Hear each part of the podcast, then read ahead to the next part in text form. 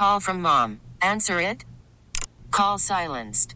Instacart knows nothing gets between you and the game. That's why they make ordering from your couch easy. Stock up today and get all your groceries for the week delivered in as fast as 30 minutes without missing a minute of the game. You have 47 new voicemails. Download the app to get free delivery on your first three orders while supplies last. Minimum $10 per order. Additional terms apply. T-Mobile has invested billions to light up America's largest 5G network from big cities to small towns, including right here in yours. And great coverage is just the beginning. Right now, families and small businesses can save up to 20% versus AT&T and Verizon when they switch. Visit your local T-Mobile store today.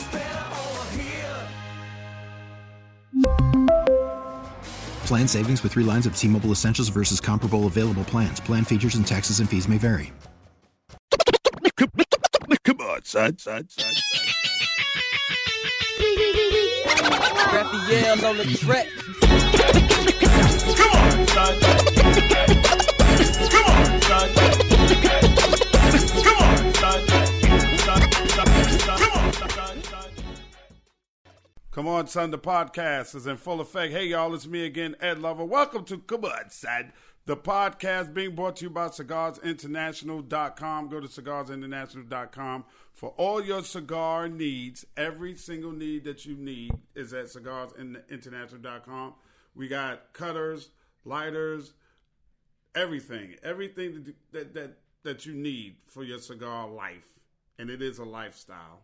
Okay, it's at cigarsinternational.com. When you check out, uh, put in Ed ten off. That's Ed ten OFF to get ten percent off your entire purchase. Thank you, cigarsinternational.com. Happy birthday to my man Wes, who is my contact at cigarsinternational.com. And y'all about two months back on my damn cigars. So where are my four boxes of goddamn cigars that y'all supposed to send me every month? You're two months back. That's okay. So you, you now you owe me eight boxes, but I'm gonna still holler out the best cigar site in the world. That's cigarsinternational.com. Now today, I want to take a little bit of a different turn today than what I normally do on um, Come On Son the podcast. On my podcast, y'all know y'all know me. I have celebrities, you know, come through and artists come through and people that were beside behind the scenes, excuse me, and different record labels come through and talk about their experiences. You know, I had Sherry on, I had I had Shanti Das on, I had my man Motown on. I'm I'm looking at Blue Williams to come through as soon as I can nail him down because he used to manage Outkast, and I'm quite sure he has a lot of stories. But I have a doctor friend of mine on today, originally from Detroit. Now she lives here in Chicago, like me. You know, I'm on 104.3 Jams here in Chicago in the morning. mornings, the Ed Lover Morning Show. And her name is Dr. Renee Matthews, and she has appeared on such shows as The Oprah Winfrey Show. Now, that's an accomplishment. Okay, we'll talk about that. TV One's News One Now with, with Roland that TV One dumbass canceled. And WGN's TV's People to People, where she discussed different health topics. And she has her own show, which we will talk about in a little while. And she's a medical correspondent for my man Sway Calloway on Sway in the Morning. Dr. Renee, welcome to the Come On Son podcast. Thank you, thank you, thank you for having As- me. You grew up where? Farmington Hills, Michigan. Now, where is suburb that? of Detroit, 15 minute drive from Is it closer to Flint? Is Flint closer or no, Farming? We're closer. So you grew up in the suburbs? Yeah. Parents, two parents in the house? Yep. What did and you- my sissy. And yes, just so it's two girls and your parents. Yep. Boy, y'all must have drove, drove your father fucking absolutely insane. Three women. You're right. We still do. Now, who's the oldest? I am. You're the oldest by how many years? Two and a half. Two and a Three half years years, old, old, older than your sister. So you kind of y'all went to school together. We did. We went to the same college too. So she was a freshman and I was a junior, and we were suite mates. So we shared a bathroom just like at home. You were sweet mates. With, how did y'all hook that up? You wanted that? I, I wouldn't think well, I mean, I junior. shared a bathroom with my sister my whole growing up. Better share a bathroom. Did y'all have what they call Jack and Jill, a Jack and Jill bathroom between the bedrooms? Uh, What's that mean? It's like one. it- It's one bedroom on one side, one bedroom on the other side, and then the bathroom. Yes, exactly. There's That's two doors. Her Yeah, door can go Yep. to the Mhm. bathroom. Your door can Yeah. go to the bathroom. And it's almost Right. like whoever gets in there first gets the bathroom. Yeah. Yeah. Uh, see, that's a far contrast to how I grew up. And I was just at my mom's house the other day, and it, it dawned on me that I'm a bougie fuck. Okay, because my mother still lives in the same house that I grew up in, and there was this is a three bedroom one full bathroom house with a half bathroom downstairs near the kitchen. And there's six of us in the house. There's four children and two adults. And I'm standing there, I'm, I'm washing my face, I'm washing my hands in my mother's bathroom. And I'm like, now when you go out, you wouldn't even consider a house this big with one bathroom. I'm like, I'm bougie. And I really need to get my shit together. Then you grew up in the house. You, you had your own room. Your sister had Right, what and then we just shared a bathroom. We had the Jack and Jill bathrooms. In Right, y'all had the Jack and Jill bathroom. So going to school, you're a young Mm-hmm. African American woman in school. When did you decide I want to be a doctor? So I was a sick kid. I have severe asthma. I spent every night, April and October, for probably the first ten years of my life in the ER with Really? asthma attacks because asthma attacks happen at night. So I'd wake up, my dad, daddy, I can't breathe. Now, mind you, my mother was in healthcare, but I always woke up my dad. What did your mother do? my mother was a respiratory therapist, so she dealt with the lungs. So Oh, wow. I was put with the right people. So how? uh, your God is mother- good. Your mother, yeah, absolutely. Your Yeah. mother being a respiratory therapist, it's kind of irony that she would get a kid with yes, asthma. And my mother had asthma too, though. Hers Okay. just wasn't as severe as mine. So my mom had all the latest technology. She knew all the latest going on with asthma. So she would try and get me okay, but if she couldn't, we all got in the car and went to the hospital. It wasn't just me and her. Right. All four of us went to the hospital in the middle of the night. So is that hereditary? It is. hmm It is. Yeah. So more than likely, if your mother's somebody's My mother's side of the family really. the whole Yeah. side of the Yeah, family. so everyone has a little bit of something on her side of the family. All right. So you So had you I had, have food allergies, environmental allergies, and I wheezed probably 365 days a year for the first 10, 15 years of my life. wow, wow. So how did that affect you as, as far as being like school and stuff like that? I went to school every day. So I would wake up after we get home from the hospital. I go to bed, I wake up, and we go to school. I never missed school. You never missed school. No, Did, it was very rare. Like I would have to really be sick for my mother to keep me home. And my mom, my parents were both working full time, so we went and stayed with grandma for the day, or we stayed with my aunt for the day. But um, but usually I just went back to school. But high school, I all four years I had hundred percent attendance. My sister, the same thing. never missed a day of school. Never wanted to. Never wanted to cut out. School was far different then, wasn't I it? hated high school, but Why? I had the good sense to know that this is where I'm supposed to be and this is what I need to do. Why did Why did you hate high school? where I grew up was very interesting. Okay, tell me about. It. So um it was a lot of um people that were lower the lower class people in our neighbor in our school district not our neighborhood but our school district had a bunch of cities that fed into it the lower class people happened to be white so they didn't quite you know they already didn't like us i think because they didn't like us but then they didn't like us because we weren't lower class When When did you realize oh quickly because the school from from what from Oh, well, from the- grade the school, from gra- okay, grammar? so we moved in eighth grade is when we started going to this school district. Okay. So when we went to the eighth grade and we went to the school, the water fountain was covered in like it was green. Like my mother's like, "Do not touch that," and that's when I knew. I was like, "This is nothing like the school we came from." right. So you came from upper and there was middle class. three black people in my entire school, eighth, seventh, and eighth grade junior high. Three black people. You, your sister. No, no, no, no, no. We weren't in this. Remember, we're three years. Okay. So it was me. So oh, the original others. school is only three black kids. How was how was that adjustment? Because I went to school. We had in my high school we had two white girls in my high school, and they weren't white girls. Wow. They were black Right. white girls. They grew up in our neighborhood Right. their whole lives.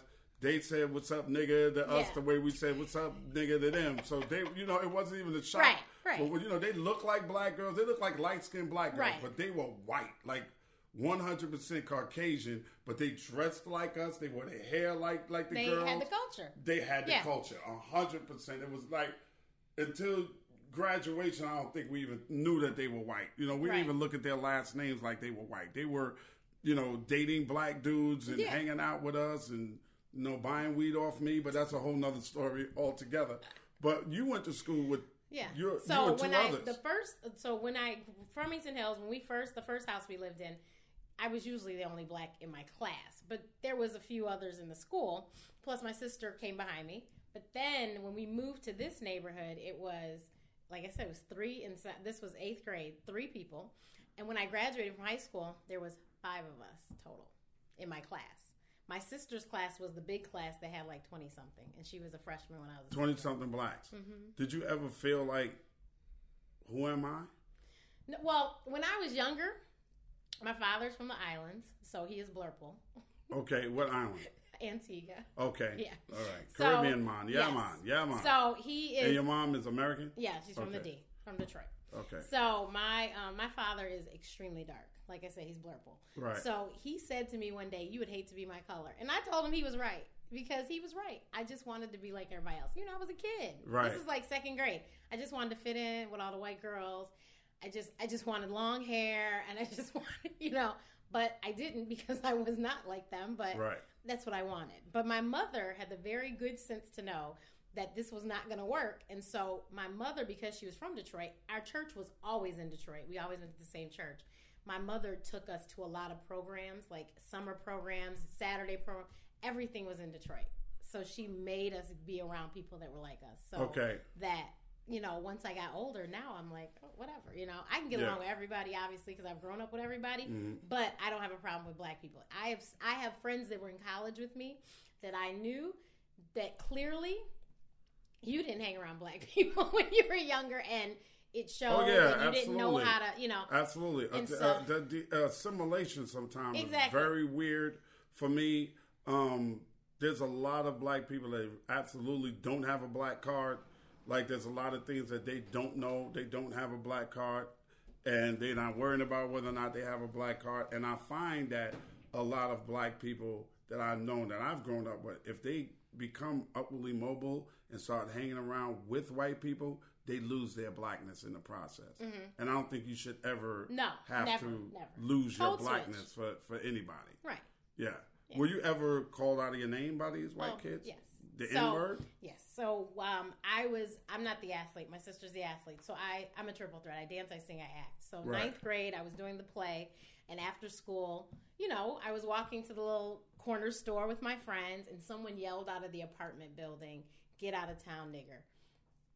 And we didn't know where it came from. I didn't know So nothing. when you're walking to the store with your friends, you're the only black. Of course.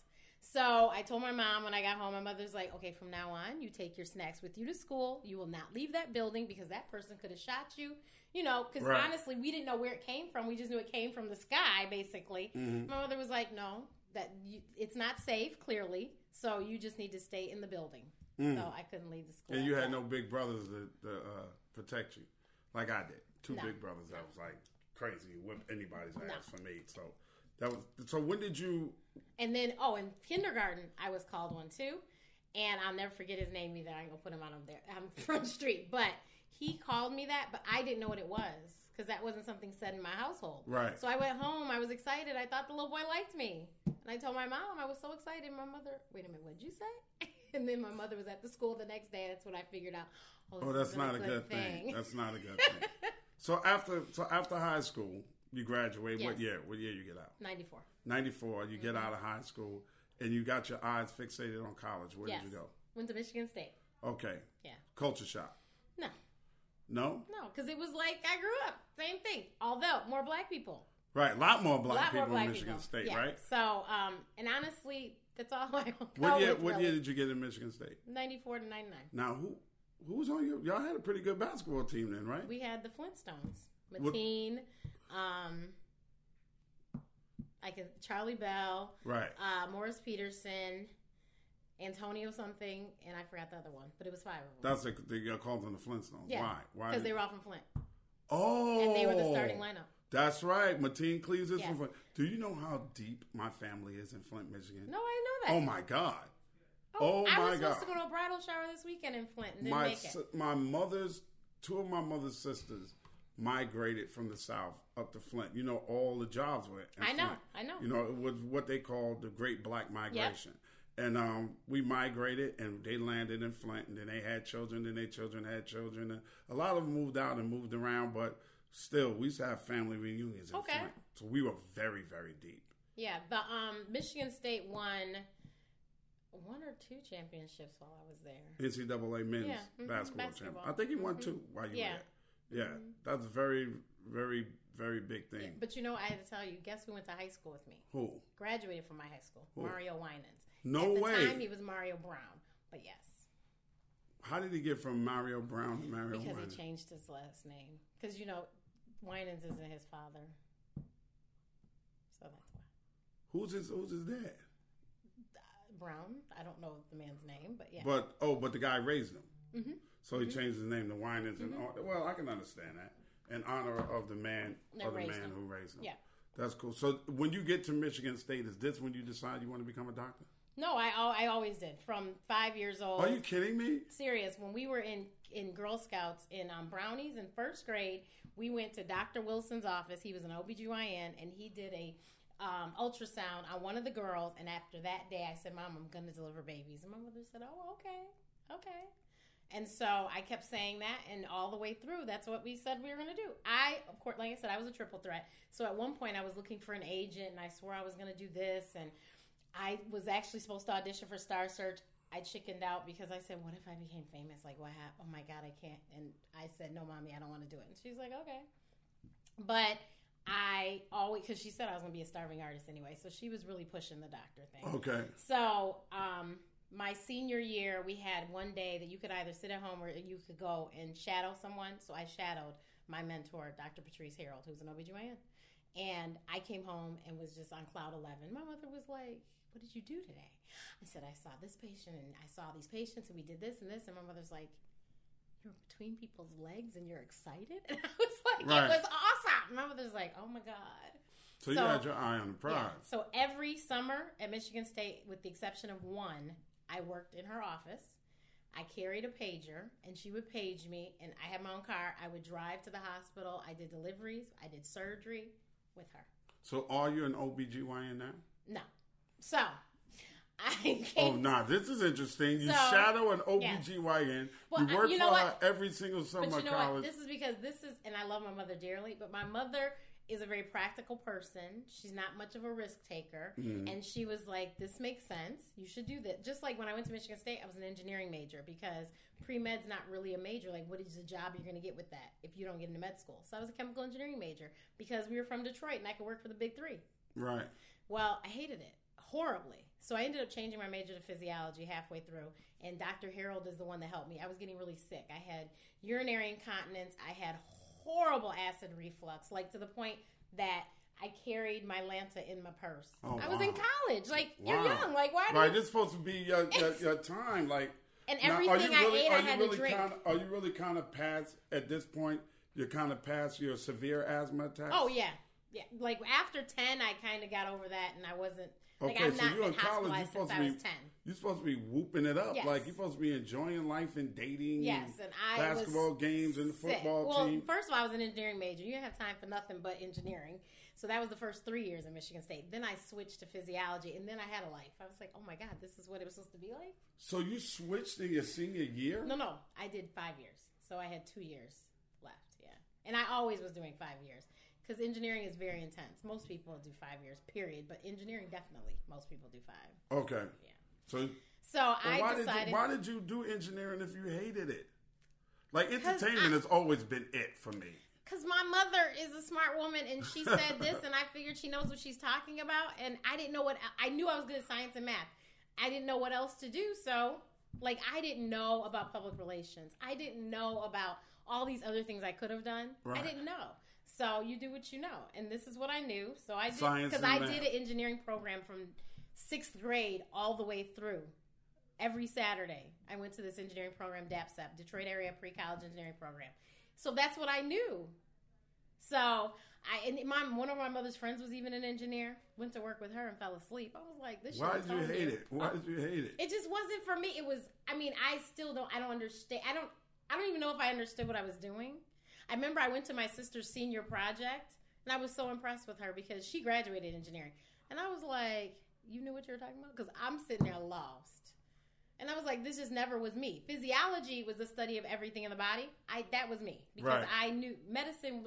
Me and medicine we were good friends because I spent so much time in the hospital. My mother worked in the hospital. We went to work with her when we were on vacation because we didn't have a babysitter. So we hospitals was my thing. I Right, you that. always been around. right. So I was like, okay. So and OB was the only specialty I liked. So that's why I said okay. But I always wanted to be Dr. Nancy Snyderman. If you remember, she used to be on Good Morning America. Yes, I do. I wanted to be her. of course, I didn't know how to get there, and I didn't know how to tell anybody that, but that's what I wanted to do. Right.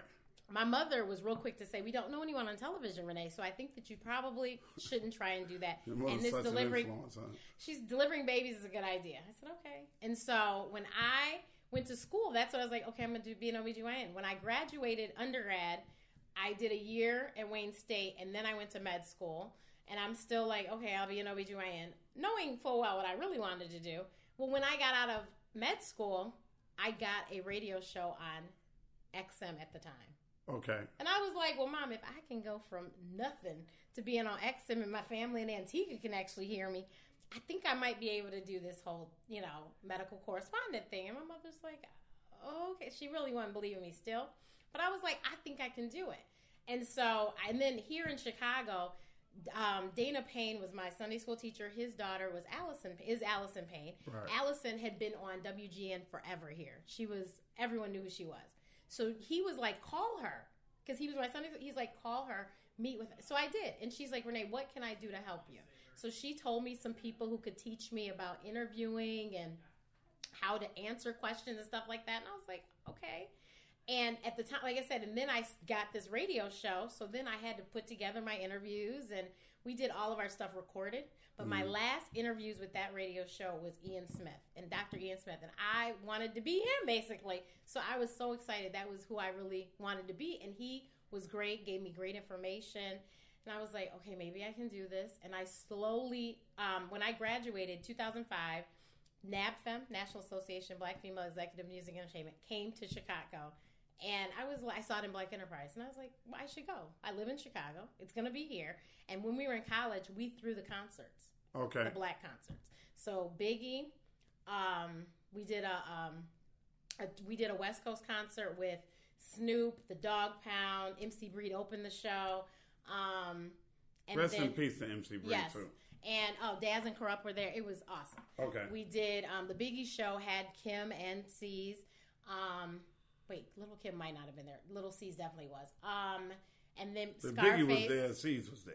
Yeah, Guaranteed. Scarface and Outkast. Okay. So we had done all these concerts, and my sister, when she came, she came and started doing it too as volunteer.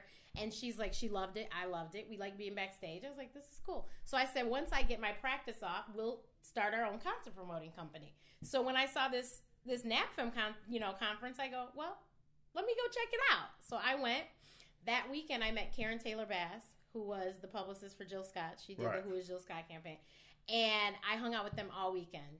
And her assistant was like, there was a young lady on stage, and she had a old English D on her hat, and I'm like, I think this girl might be from Detroit. And she was young and she was a rapper. And the girl was like, You should get her package. I go, But I don't know what to do with it. You do this. I don't do this. I'm just here. She's like, Get her package. So I got her package and I went and met her parents and said hi, you know. And then a week later, I called them and was like, Did you do this, this, this, this? And they, these were logical things to me. Clearly, they weren't to them. And they were like, Can we get a contract? And I'm just on the other end of the phone, like, What is she saying? And so I called my sister. I was like, Lish, we have to start our company now. We need a name. My cousin is our graphic designer, Kyle Matthews. I was like, Kyle can get us a logo. We just got to give him a name so he can figure out what, and then he'll give us ideas. Da da da. I said, because we we have somebody. We have our first artist. Her name is Lady T. My sister's like, okay. She, whatever I say, she just goes along with. She's the best little sister. Right. So I was like, this is what we're gonna do. So that was my foray into entertainment and how I ended up building where I am now. Because that was that was 2005. I started that. You started your own company in 2000. Mm-hmm. Mega Matthews Entertainment Group and Associates. Live big, dream bigger. Mega. That's Mega. the tag. I like that. I like that. And, and exactly what does Mega do now? So Mega now I do solely really PR. I do um I mean randomly some people will call me for booking celebrities cuz I used to do a lot of it, but really it's ma- mainly just PR. And now my business coach has put me in the niche of working with doctors. So And you work with PR how many doctors now? 3. Okay. The twin doctors. Yep. And, And, then uh, Dr. Shannon Klingman, who has come out with the only natural deodorant that you can use all over your body. Really? Yeah, she said if it's got a fold, if you got a fold that could hold a pencil, then it could create the bacteria that'll make it smell bad, and you should put the deodorant there. It's called Lume, L U M E. It is in the stores now? It's online only. Okay. LumeDEO.com. L U M E D E O.com. Lume L U M E D E O Mm-hmm. Dot com. dot com. Yeah, Yeah. we gotta get some of that stuff. Yes, That's definitely. good. So this kind of like you being a doctor kind of took you in a different direction that you didn't Yeah. expect to go in. Yeah. So I, well, I, well, you know, I told you I wanted to get on TV. So I start. I actually, I met, I talked to Mellody Hobson.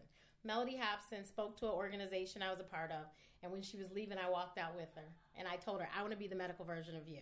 And she stopped and turned around and said hi, and I introduced myself, and she said, "Talk to my assistant, and we'll talk." I thought she was blowing me off. Right. She was not.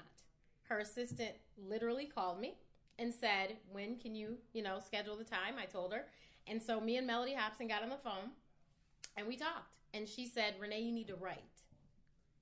I hate writing. I tell everybody I play a writer on the internet.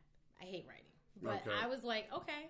So that's what she told me. That was the advice she gave me, and that was years ago. And so I started writing. And then one of my friends, when I was talking to him about one of my entertainment clients, he does TV movies in LA. He's like, "What about you? Have you ever thought of having your own show?" And I was like, "You're losing focus."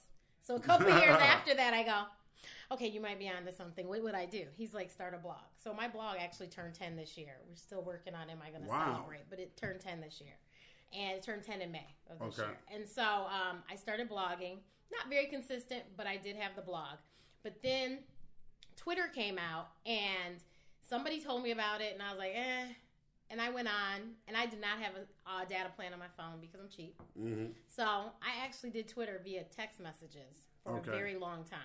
Most people did not know that because I kept up with the people I needed to keep up with. Right. So one of the very first people that I got really cool with on Twitter was Bevy Smith. Okay. My girl. And if you meet, if you forever. go see Bevy right now and say Dr. Renee, she'll tell you I was her first Twitter friend. Right. Um, so Bevy and I connected on Twitter, and then Star Jones and I connected on Twitter. I actually went to Star's How house did for you a weekend. How did you connect with Star Jones on Twitter? I would tweet, and she would tweet, and I would tweet, and she would tweet. I don't know. We talked, and it was a group of us that went to her house for a weekend in the Hamptons. Okay. So And, just um, and out I'm still tied to randomly, would most- you just say something to her? Yeah, or- like she would say something, and I would comment to it. You know, and I was always a huge Star Jones fan. I used Okay. to actually email her every day when I was in college, and one day she actually emailed me back. I'll never forget it, and I was so excited. I was like, "Oh my god!" But you know, Star was somebody besides Oprah, who I've always loved, Right. that was on TV that looked like me, same color, skin Who color. the hell don't love Oprah? Like no, you gotta be many kidding people. me. I've met a few, You've met a few people that don't like Oprah, especially here in Chicago. and their reason is oh, she didn't do this for Chicago. She didn't do this for Chicago. She didn't do this for Black people. She didn't do, you know. It's her money. Let her do what she want to do with it, right? she don't do what for black people. Like you just know, give y'all just randomly exactly, money, just exactly, randomly give you right. money. Like they were like, "Why did she start school in Africa? I Why can tell she you why. in Chicago? I can tell you exactly exactly why. Uh, I was invited to the screening of her documentary that she did with the With the school? Okay. yeah with the school in Africa, and I was I'm never one to hold my tongue, so I asked that Mm-hmm. question: Why did you decide to do it in Africa instead of doing it in the United States? And she said, after you see the screening, Ed, you'll understand. And she showed me the screening, and then when they showed me where these young ladies came from, Right. what they had to put up with, uh, sometimes vaginal muti- mutilation, Right. sometimes un- unaccounted. I wouldn't say unaccounted for, but unenforced rapes. Right. They could be raped at any time. As far they had to go to school, And and, their went. level, right? They went, and their level of appreciation for anything. we just don't have that here. We don't have it. So if Oprah would give you a pair of sneakers and a pair of jeans, you would have said, "What are these?" right. She gave it to them. It was like somebody, like God, opened up the heavens and gave them something that they never had Right. before, and that's why she decided. Exactly. And I got, I, I got And it. I got it made it. sense to me. yeah, I got it. So I was like, I don't, like I said, I think she's a great person, but so I, do I. I wanted to do I this is I was like this is what I wanted to do and I just slowly started evolving into it in 2013 my day job was eliminated and everyone's like Renee you need to have your show so don't get a job you need to work on getting your show and I was like but I need to pay my bills Right. so I started the year I wrote for one blog for free by the end of the year I wrote for 5 and was getting paid Okay. and I was paying my bills and everything. And I wrote, and I was getting paid to write. So I was like, Mellody was right. And every time I would see Mellody, because every time something big would happen, I'd send it to her assistant, and her assistant would email me back and say, "Oh my God, Dr. Renee, this is great." And she would say, "You, um, I showed Mellody, and she said such and such," and I get so excited. But I, Mellody, you know, she's still here. I would run into her at different events, and she knew who I was, and she would say, "I see you're doing your thing," and you know, so you know, um, Drew, uh, Drew, um, Drew, I forgot her assistant's name just that fast, but she she showed me and did it. I was like, oh my god, you know. So that was who like told me, okay, writing is how you're going to get started. And I'm like, Right. okay, and she was right. Like sway in the morning because of Twitter. That's how I started getting a lot of people too. So sway in the morning, Essence magazine, Ebony magazine. That was tr- completely because of Twitter, mm-hmm. because the health editor followed me on Twitter. And one day we met in person because my face was never on Twitter. I always had my logo. Mm-hmm. And she was like, Are you the Dr. Renee that Star Jones and Ralph Tresvant talks to? And I was like, Yeah. And she's like, Oh my God, I've always trying to figure out who you were. And that was the first day someone rec- like knew who I was. and it was really weird. I got to the car, I called my sister. I was like, You'll never believe this woman, not a me. kid. This woman, she knew my name, Alicia. And she's like, what? And I go, she was like, Are you the Dr. Renee? And I was like, and like I said, my picture wasn't on, so she had no reference. And she was mm. like, I've been trying to figure out what you look like. And I was like, Little old me? right. And so she, it, that was the first time. And she and I got really cool. She's a Virgo just like me. And we got really cool. And she was the first person that put me in Ebony magazine. And Ebony was never even on my radar. But I was, so, my mother was so excited because she could show everybody I was in Ebony, and, you know. and um, and Essence was the one that was on my radar because Essence was for black women. Oh, yeah, So I was like, oh yeah. And so that's the one I thought, oh, that's where I need to be. And so when I finally got Essence, it was a big deal. How did the Oprah Winfrey appearance come So up? Oprah, I lived here. 2003, I moved here. 2004, I was on it. I was like, I am going to the Oprah show. Mm-hmm. And when I first moved here, I drove over to the studio and took a picture in the dark. My mother goes, "Is that Harpo?" I was like, "Yeah." She goes, "What are you doing?" I said, "I've been here three weeks. I hadn't been yet." She's like, "You're so crazy." So I, you had to call back in the day to get tickets. Right. And so it came up on the screen. I was at home and it came on the screen and I called and I called and I called and I called and I got through. And I was like, oh my God. So they put you on hold. I was on hold for 45 minutes. I put the phone down. This is back when I had a landline. 45 minutes. I put the phone down and called on the other phone. Okay, I'm on hold. I think I'm about to get Oprah tickets. Can you come? I don't know the dates, but do you want to come? So my parents were. My mom was actually the weekend that I got the tick. The weekend before that, my mom had moved into seminary Okay. in Northwestern, so they were here. Her, my, my mom and dad. Called my sister. She she lived in Oklahoma. She's like, "Well, I have to work. You don't want to come to Oprah?" Okay. So I started calling girlfriends, and one of my girlfriends was like, "Bet, tell me when I'm there." Right. So they finally answered. I said, "These are my guests because you can only have four people." I said, "These are my guests. You have to give their names and their I want to say their social security number. No, their names and email addresses or something." Gave the information, and we went and saw Oprah. And my sister and I had rehearsed what I'm going to say to Oprah because I knew that I don't stutter, but that'd be the day I'd start stuttering. Okay. So we rehearsed it, and I went, and the lady said, Sally Lou was like, if you want to be, you want to talk to Oprah, as soon as it says after show on the screen, you need to stand up. So it flashed up on the screen. I stood up, and my dad goes, Renee, you're blocking the view of the lady behind you. I was like, and I know the cameras are on. I was like, Lord, please let me cuss this man out on camera. My mother says to him, Didn't you hear the lady say if you want to talk to Oprah, she has to stand up? Right. So my mother took care of it. And sure enough, Oprah goes, Yes, ma'am. And I did my exactly what we rehearsed, me and my sister. Which what which was? Hi, um, what did I say? I have. I wanted to. I forgot. I can't even remember. I know her favorite favorite Bible verse at the time was well before that was Philippians four thirteen, and I told her that was my signature on everything. I can do all things through Christ who strengthens me. And then she told me my new favorite verse is Psalm thirty seven four. Delight thyself in the Lord; He'll give you all the desires of your heart. And so then I remember I said, "Can I have a hug?" Because I knew that if I got down there with her, I'd get a picture. But you cannot ask her for a picture, and I knew that. Right. So I said, "Can I have a hug?" It would just make my day. And she was like, "Come on down." And I was like, I, I just remember I did that, and then I went down, and sure enough, got the hug. And she says to me, "There's your picture." And there, I was looking at a monitor, and it was the two of us. And um, I was having this whole internal conversation. I can't believe it makes sense, but you can look on my YouTube channel. The videos are there because I have two now with her. Okay. And um, Excuse me, that's my phone, and people should know that I'm working right now and not to call me. So that is gonna go. Okay. So she, um, so that was that, and sure enough, they mailed me the picture later, and that was my moment. And she had me sit down there till the next segment. So I did the whole segment. It was commercial to commercial. Was me.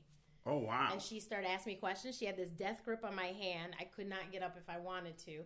And she just started saying, you know, she's like, "So, do they teach you bedside manner in med school?" And did and I just, you know, I was talking. Wow. And so when I went back to my seat, I was like, my dad's like, "You did that?" I was like, "I did." And then the funny thing is, because we had to be there so early in the morning, I went home and went to bed.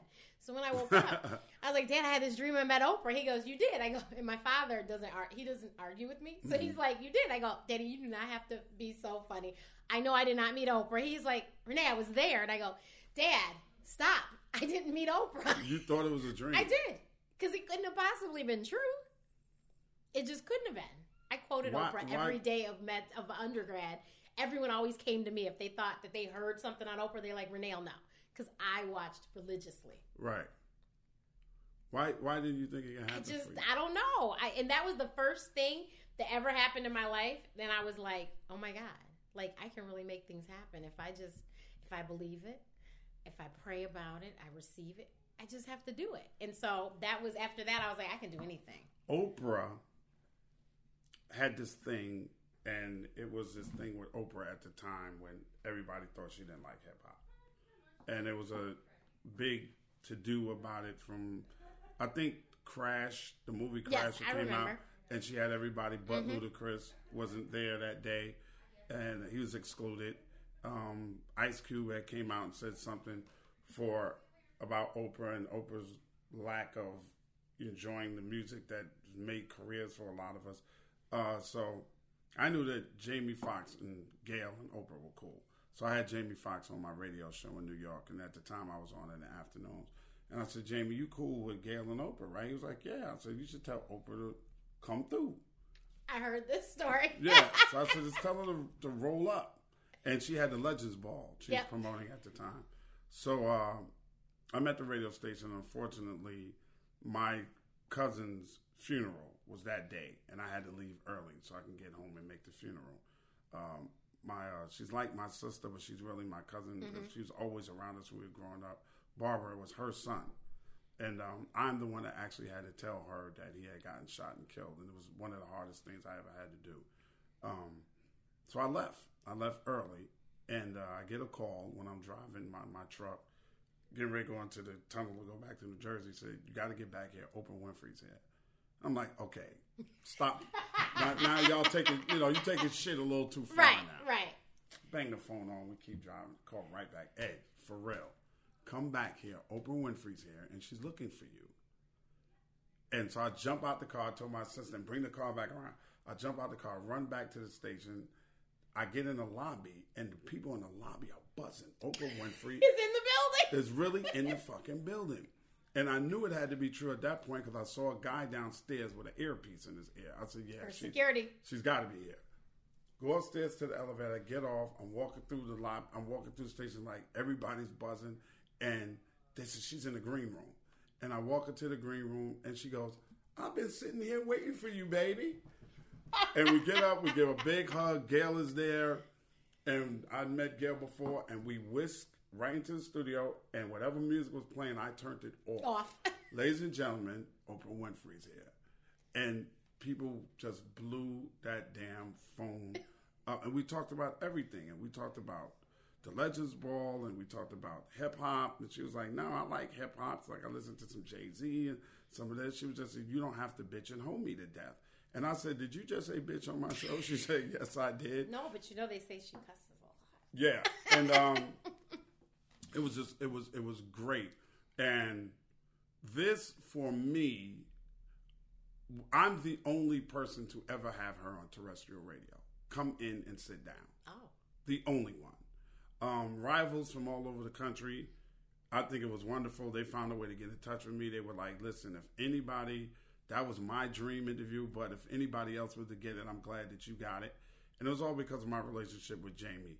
And then when she came back to New York to uh, do a filming at the theater in Madison Square Garden, she, I was the only radio station that she let go live from there. And she actually came down before she got into makeup to see me in the lobby. And she was like, Where's your mom? Because Oh, she invited so my nice. mom and them. And I, I took her and showed her where my mom Yeah. and them was. And she said hello to my mom. And she took their tickets. Like, no, better tickets up front. So my mom was up front and my mother in law. And she took pictures with everybody after because you know she lets her photographer take the Yes, pictures. that's what, exactly. Yeah, George so Burns she, yeah, took so she took twice. our pictures with her, and she took pictures with with everybody, and I got invited to a lot of stuff after that.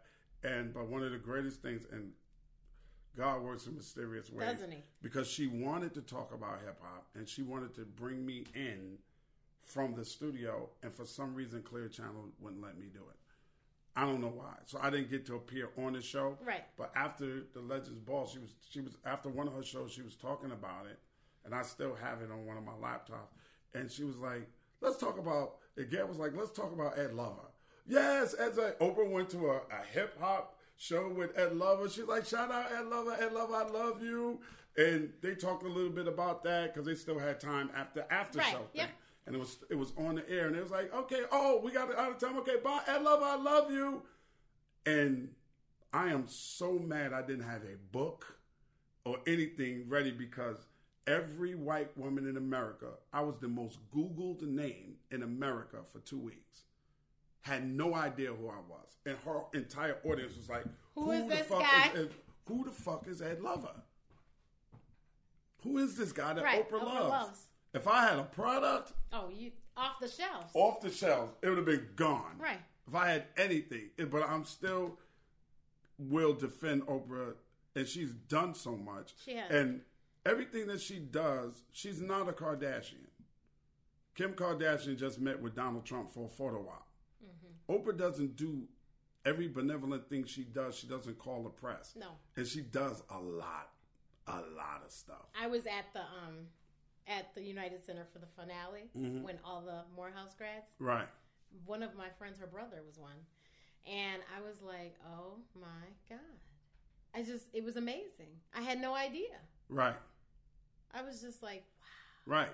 She does a lot, and she doesn't always talk Right. about it. And and I just I just love that. Woman. I woman. love her. And, And that was the- and even through her production, you know, outside production, through her network, Mm-hmm. through the movies that she's produced, the opportunities that she's given people. And I had a big problem with uh, what's the child's name? Uh, the one who claims that Oprah and blackballed her. Oh God, money. Mo'Nique.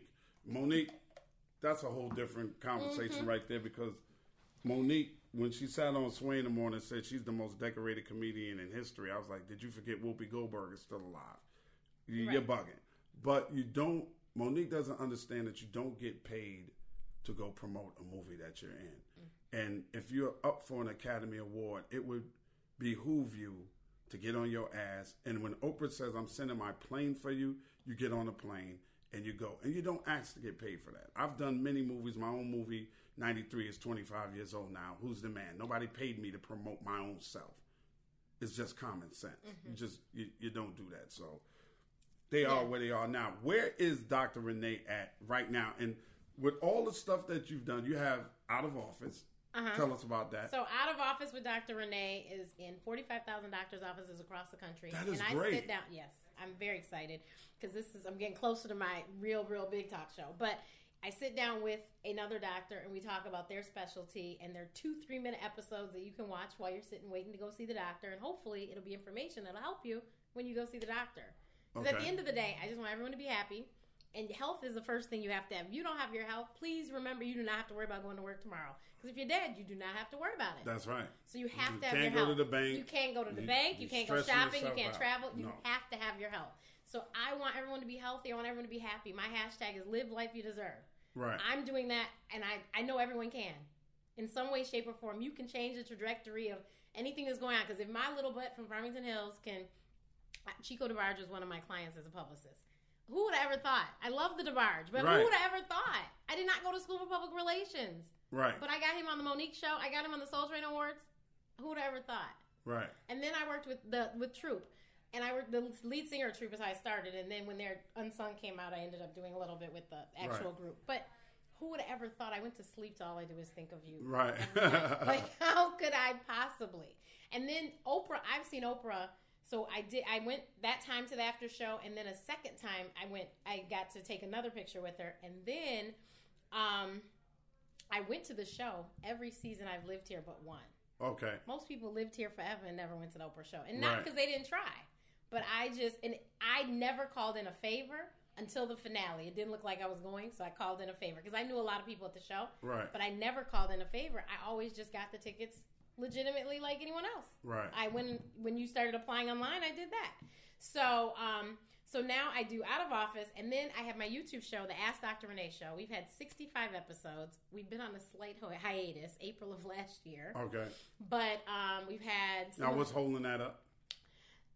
My schedule is crazy with travel and i mean i am a one-man show Mm-hmm. my sister i call her my executive producer but she's there the night of the show Okay. as far as being at her computer and making sure because we do it completely webcam Okay. so she is over there sending me messages ask this question don't ask this do that it's hilarious but my thing is i'm the one that has to book the people i'm the one that has to you know i just have so yeah, I much know. I know it's a lot about. It's pretty tough. so I am hoping to bring it back soon. But I've had Teddy Riley, I've had Michelle Williams from Destiny's Child. Michelle Williams was nice enough to say that she would come back on my show, and when I get my real talk show, she said she'll be my first guest.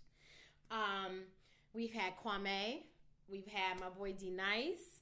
Um, my show is just to motivate people to in, motivate and inspire you to live the life you deserve. So I knew these people's stories, and I thought that other people might be able to be inspired by their stories because everyone knows, you know, D Nice the DJ, and then some people remember D Nice from BDP, but people don't know the story of what happened between the two. Right. you know? And um, Diann Valentine was on my show. People know she makes these wonderful events great weddings but people didn't know she's a single mother Mm. and was like Right. you know while she was building her business so you know people didn't know behind the scenes michelle williams talked about her depression um, my big brother royale watkins talked about his on my show he's actually the only person that's been on my show i think he's been on three Royale times. Watkins went through a depression. I didn't know that. yes and d nice is what pulled him out of it How did D Nice get Royale Watkins out of the They are Royale really Watkins close. is a stand-up comedian. Yes, ladies and gentlemen. he they're really close, and he called him and was like, "Look, man, you gotta, you know, your kids, you gotta do it for your kids," because he had lost a whole lot of money, Okay. like basically lost everything, All right. and he just wanted to end everything. And so D Nice reminded him, he was like, "You have two sons, you gotta." Right. And you mm-hmm. remind him sometimes that God is good and. Yeah. He's working on you. And so he, that's when he started mixtape comedy with Anthony Anderson. Right after that, Okay. yeah. Good. So yeah, so I um so the Ask Dr. Renee show is amazing, and I got lots of people that watched every week, and you know, and I get recognized places and stuff. But I just I was like, oh, it's a lot of work. But I'm gonna I'm, I think this year I'm gonna finally get it back together. Okay. So what's what is Dr. Renee Matthews' ultimate goal? What do you? Talk what do you show, and it could be on Facebook Watch, it could be on Netflix, it could be on Hulu, it could be on network television, cable, whatever. But a talk show. And my talk show, of course, health. Well, it's the three M's: money, medicine, and music.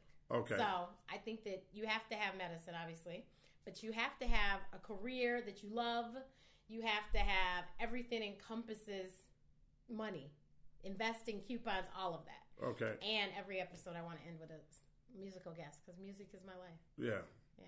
Yeah. Are you doing now what you thought you would be doing when you got out of med school? No, I think I am to the degree like with Out of Office with Dr. Renee, yes, and then you know I've written for the Defender recently, and then um, uh, you know the different radio stuff I've done. So yes, because I, but I don't think I ever thought. I think I kind I knew that that's what I wanted to do, but I don't think I ever thought I could do it. Mm-hmm. You know, like you know, how is, is, like, is yeah. there, people have been asking me to write a book for the longest period of time. Oh my God! If I had a dollar life. for everyone, right. I'd be a gazillionaire. Right. So is a book in your future? Yeah. So I actually have a chapter in a book Okay. that came out last month, and I'm like, thank you, Jesus, we're getting closer. um, no, it came out in April. So the book is called The Formula, and it's a chapter about my chapter is about how to garnish media without be like really knowing what you're doing in PR. So I tell you how to do it for free if you can't afford a publicist. Right. Um, and the book is my business coach is the visionary for the book, Jay Stone, and it's 11 women that talk about their their expertise basically. Okay. So I said, okay, one chapter. Now, if we can get the whole book done, so I'm Hmm. I'm hoping by the end of the year that I'll have something written. I think my problem with my book is I feel like I'm closing a chapter. like not a chapter. I feel like I'm closing my life. Like it's just so much more to me that I want to do. That's what I, you know. I said I need to get to a certain point before I get it written. That's what I keep saying. I don't think I'm there yet. But I think, and that's what I said. But like my friend, Dr. Margena Christian, who was a writer for Johnson Publishing for a lot of years and worked with every one of their entities, she said she would ghostwrite my book. Okay. But that book, I need to wait a little bit for. But I think this one I can do myself. I need to do this one first, and then that one will be after I get wherever I think I'm going. Right. Well, it's about the journey. It's not about a destination. is. It is. And having fun and, and being Yeah. happy along Yeah. along that journey. Yeah. And after what happened yesterday with Kate Spade, I was like, everyone needs to understand. You need to be happy, Yeah. and all the the woman was worth no- 150 million Yeah, dollars, $200 and she was miserable. I Yeah. read an article last night that had me in tears. Her sister, she was the younger sister. Her sister literally tried to help this woman umpteen times. Her sister lived in New Mexico. She said she flew to New York. She flew to California. Always trying to, okay, let's go, trying to get her into some treatment. And she was so fixated on, you know, but the brand, this isn't going to look for the brand. Now her 13 year old has no mother. That's sad. It's horribly sad. That's very sad. In case y'all don't know it, Kate Spade committed suicide um, uh, last week, Yes. and uh, she left a 13 year old daughter, Frances Yeah. Beatrix, and and now they're trying to blame the husband. What, what do you say to that? I, I mean, I, I He would wanted pray a to God that you wouldn't kill yourself because this man wanted to leave you. right. I'm, I'm hoping that it was something that, you know, Yeah. I think. It, well, they're going to look into it more, but Right. that depression had to be there. No, it was, and that's what I'm saying. Her sister said she wasn't surprised. Right. Her sister said, "I know you don't go to um, funerals. Please come to mine." That's what Kate Spade said to her sister. Really. She also said that when Robin Williams died, her sister was fixated on that whole thing of how he killed himself and everything. She said, "I think she was planning back then." Oh wow. That's that's horrible. So you, she's had it for a while. Her sister was like, "I- "Unfortunately, I wasn't surprised mm-hmm. because she knew." That's why she kept trying to get her in treatment because she knew that this is where it was going. right. She said she even got so close as they had their bags packed because she told her, I'll go with you. I'll, I'll be in the room next to you at the treatment center. Mm. She had her bags packed, and the next morning she changed her mind. Wow. They had a treatment a center shame. that came to see her and everything. But that, that that tells you something right there that it doesn't matter who you are, it doesn't matter where you're from. It it really it doesn't matter. It, do, it I mean I, I was between jobs at one time. I remember laying in my wife in my bedroom, my wife crying because I could not understand why how all the work I put in, everybody was getting jobs but me. And I just remember telling my wife, and I was crying my eyes out. And I was like, maybe it would be better for all of you guys if I wasn't here. And my wife was like, Are you kidding me? Like, you have so much, you're so much more than that radio. That radio is nothing. There's so many other things you could do. But a lot of people, when they, they feel lost, Yes. and you don't know what your next move is going to be, and you don't know where your next dollar is going to come from, and you're used to providing and used to being on a certain level, but you can't let this stuff define who you are as a human being. Yes. Because God has a plan for you. when I, my job was eliminated, I was like, oh, okay. And it was crazy because that morning I had heard Shirley Caesar's God Will Make a Way. That mm-hmm. song had been playing on the radio. I was like, well, he must, you know, he's going to make a way. And I didn't worry about it. Right. Before that, before that job, my, I was fired from a law firm. First time ever and only time I've ever been fired. Right. But when the stuff came back, they said I was fired for no reason, and I knew that because I knew I had been there on time, actually Right. early. So every day. So um, when that happened, my parents were in town, and I got fired via voicemail. Wow. We were at brunch, Yeah. and I Tacky. I listened to my phone and was like, and then I didn't know should I tell them because they had just gotten to town. I'm Right. like, should I tell them? Should I not? So I told them, and my mother, you. She, you thought she lost her best friend Hmm. when I, my job was eliminated. My dad called me and sounded like he lost his best friend. I said, I called my Your sister. job from where was eliminated? Um, Life Source. Okay. I said to my sister, I said, call your father, tell him don't call me like that again, or else we won't be talking. Because I wasn't sad. I to this day have never cried about not having that job. I thank them because I didn't have the faith to step out and do what I needed to do, Right. and I wouldn't have done it because I like to, you know, I like to, you know, you never quit a job without having another Oh one. yeah. You So- got that. You got that too, huh? Right. I got that from my parents. Exactly. So I would have never done all the things that I've done because as a matter of fact, the day I lost my job, I booked a speaking engagement in New York, in Harlem, to talk about um, cord blood, which Uh-huh. Oh, is wow. what I did for my job. I taught people how to um, how to collect umbilical cord blood for life saving stem cells. I could have never done that if I had the job because I had to go to work. I couldn't be in Harlem. That's right.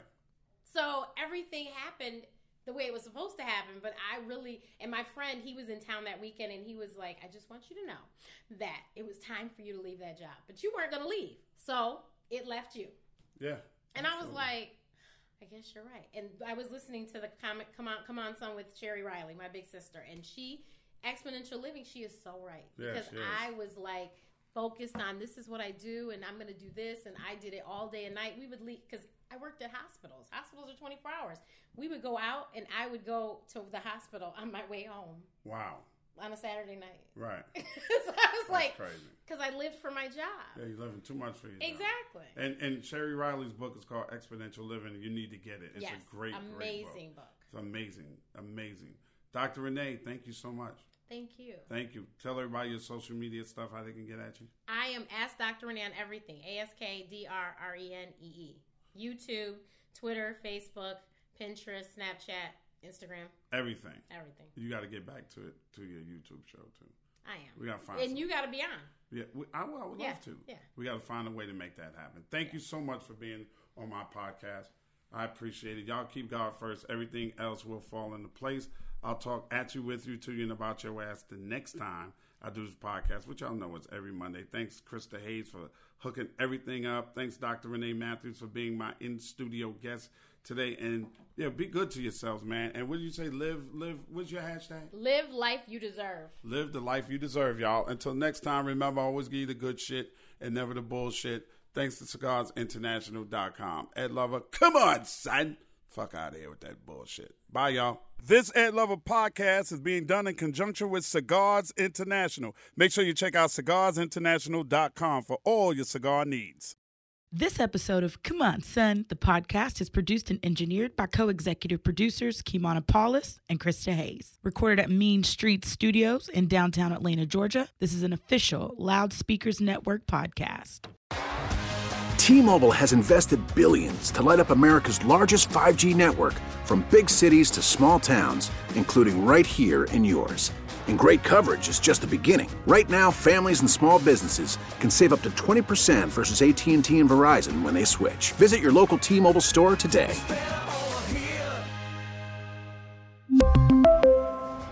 Plan savings with three lines of T Mobile Essentials versus comparable available plans. Plan features and taxes and fees may vary.